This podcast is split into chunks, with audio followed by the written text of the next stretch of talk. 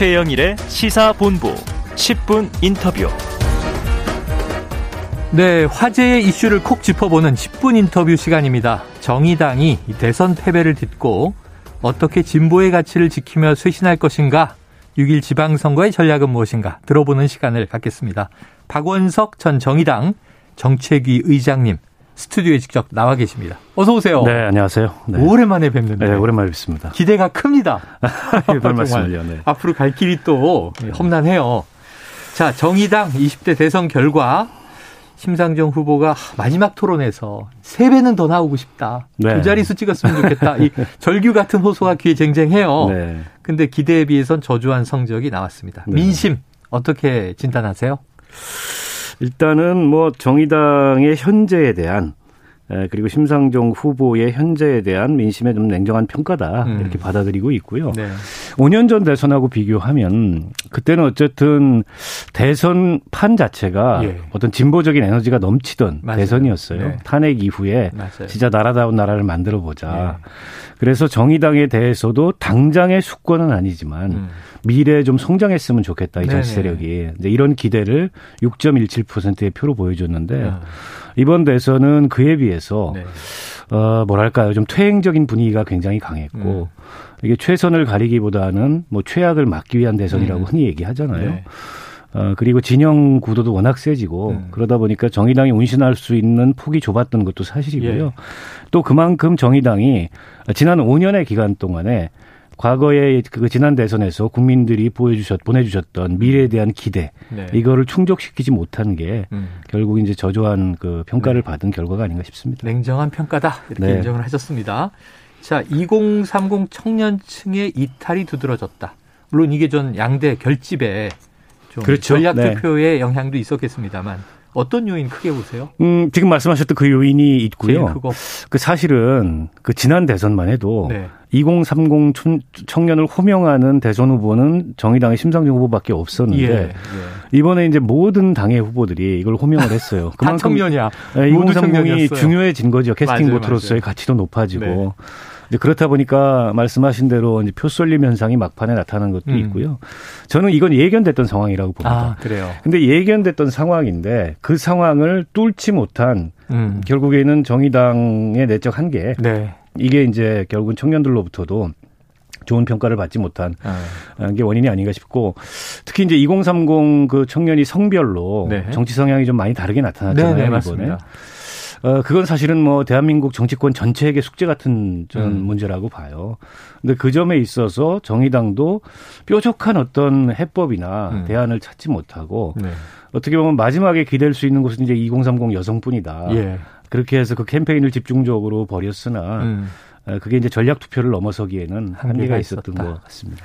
그래요. 자, 그럼에도 대선 개표 전후로 자, 12억 원의 후원금이 들어왔다. 이렇게 발표가 됐어요.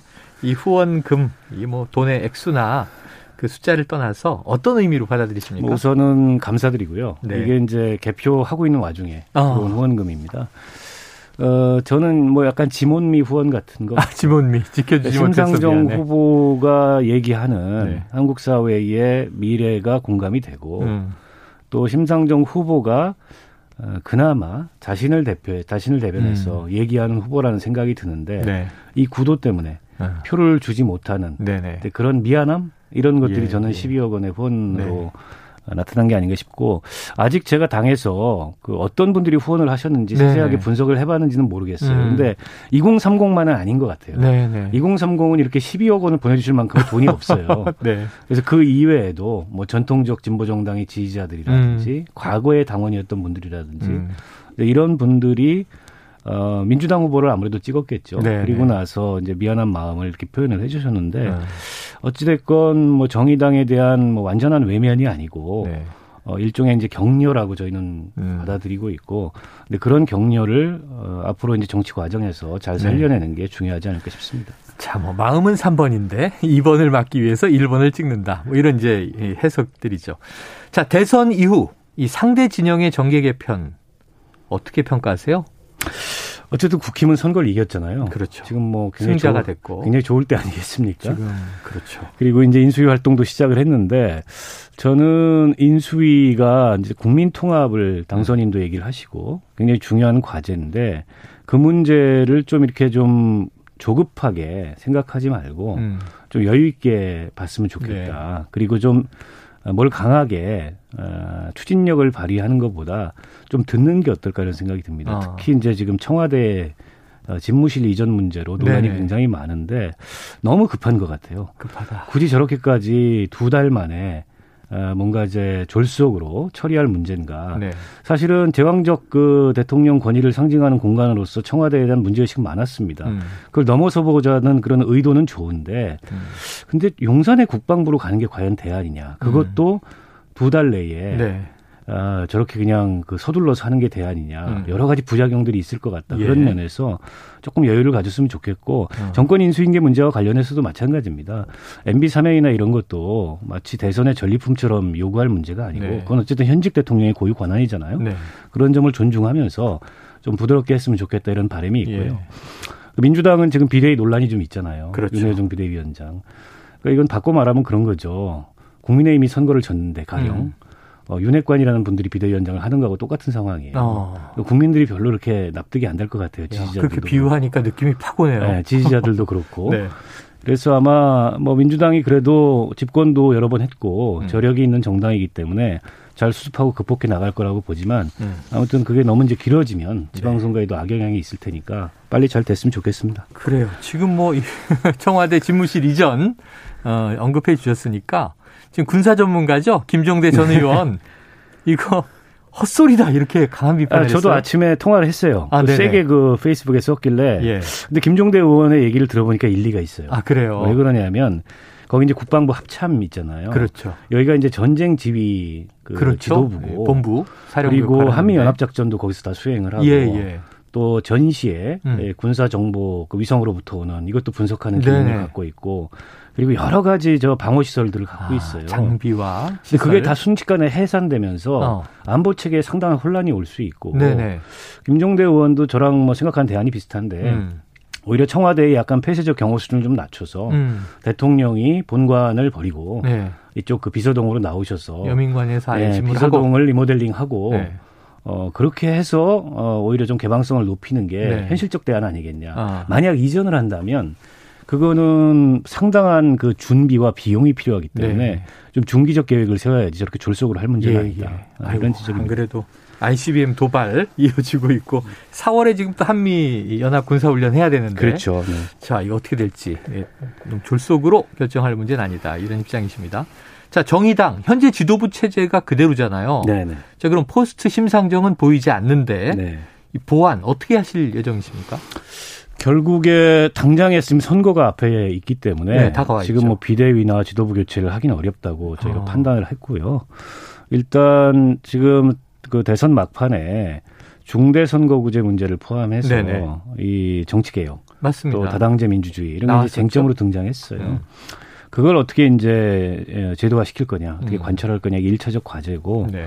선거 치르고 나서 올해 10월에 이제 당직 선거거든요. 예. 이제 10월 당직 선거에 어, 정의당의 좀 중장기적인 음. 미래 비전 전망과 관련해서 당내에 다양한 토론들이 이루어지고 새로운 리더십이 만들어지는 네. 그런 분기점이 되지 않을까 싶고 한 가지 이건 개인적인 생각인데 네네. 정치적 기표로서의 이제 정의당의 유효성이 여전히 남아 있는가에 음. 대해서 어, 내부적으로 한번 심각하게 고민을 해볼 필요가 있다. 음. 그러니까 진보 정치가 한국 사회에서 어떤 일을 해왔고 음. 또그 진보 정치의 필요성, 유효성에 대해서는 저는 여전히 공감대가 있다고 봅니다. 네. 아, 그런데 이제 저희가 정의당이라는 이름으로 10년을 왔어요. 네. 이게 단지 명칭이 아니고 음. 그 정의당이라는 이름 속에 여러 가지 이미지들이 지금 아, 네. 복합적으로 네. 들어가 음. 있거든요.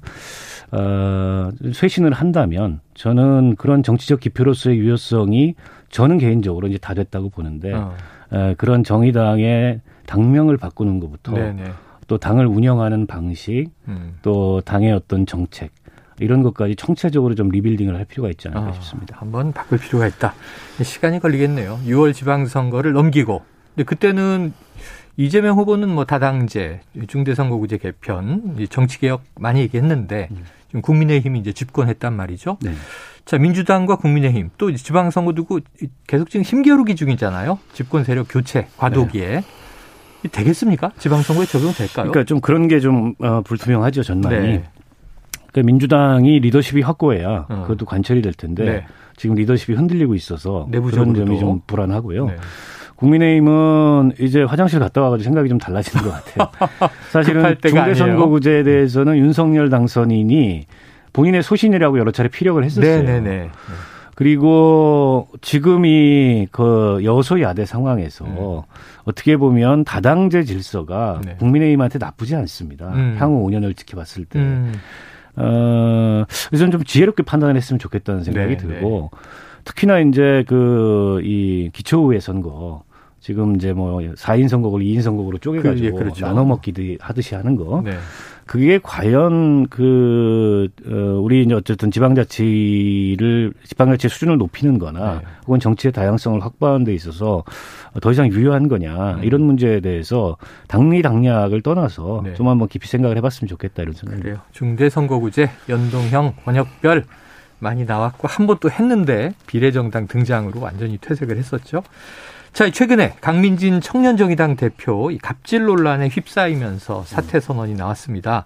당직자에 대한 직장 내 괴롭힘이 있었다. 자, 지금 진상 조사하고 있는 거죠? 네네. 어떻게 되겠습니까?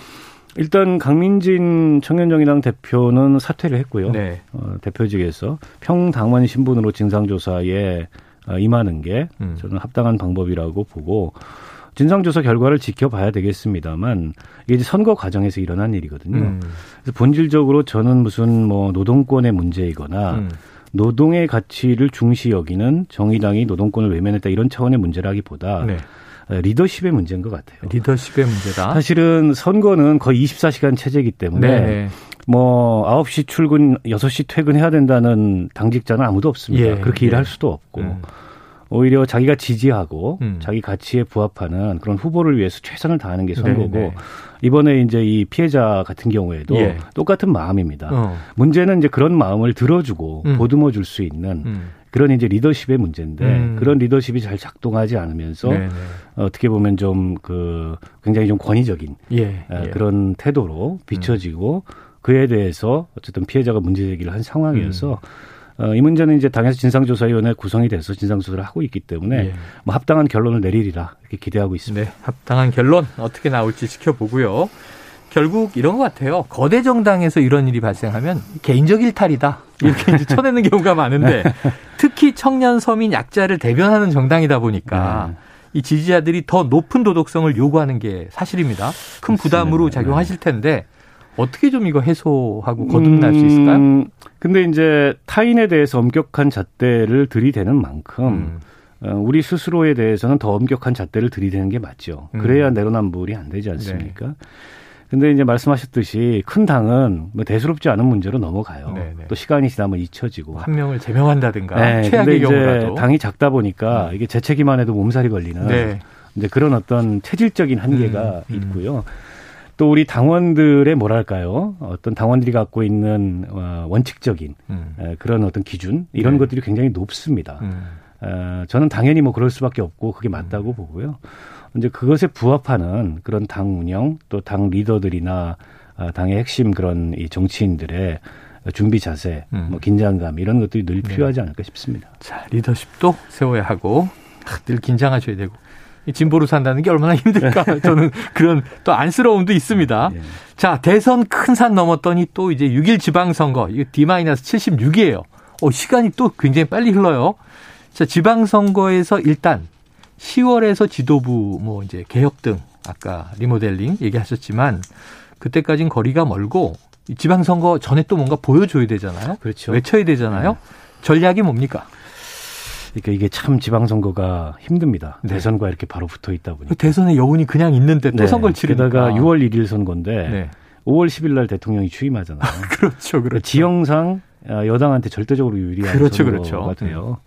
어, 그리고 또 그에 맞대응을 음. 야당이 하다 보면 음, 이게 이제 소수 정당들이 설 자리가 없는 또, 이런 예. 구도가 또 만들어질 가능성이 있는데 음. 저는 정의당이 지난 그 4년 동안 그 우리 지방 정치인들이 음. 해왔던 성과를 국민들에게 충실하게 설명을 드리는 게 우선이라고 보고요. 그리고 말씀 앞서 드렸듯이 제도 개혁 해야 됩니다. 네. 이대로 저는 그 음. 지방선거 치르는 거는 대선 과정에서 이게 이슈화되고 국민적으로 공론화가 되는데 그거는 좀 도의가 아니라고 보고 어. 그걸 위해서 최선을 다해야 되고 그리고 어 정의당이 어떤 당장의 네. 어떤 수권 세력으로서의 가능성은 아니지만 네. 미래에 대한 세력으로의 가능성 이번에 음. 이제 불평등이라든지 네. 또 기후 위기라든지 음. 뭐 젠더 문제라든지 차별이라든지 이런 가치는 음. 정의당이 많이 선도했는데 네. 반해서 그걸 정말 당신들이 이런 이 보편화시키고 어, 제도화시키고 실행할 수 있느냐 알겠습니다. 이런 대안 능력을 인정 못 받았으니까 예. 그런 걸 설명하는데 주력해야 된다고 봅니다. 참 들어야 될 이야기가 많은데 시간이 훅 갔네요. 자, 예 아니오로만 답해 주세요. 지방선거 출마하세요? 저는 출마하지 않습니다. 출마하지 네. 않는다. 알겠습니다. 지켜볼게요. 네. 또 바뀌면 바로 인터뷰 들어갑니다. 예, 오늘 말씀 고맙습니다. 네, 고맙습니다. 지금까지 박원석 전 정의당 정책위 의장과 이야기 나눴습니다.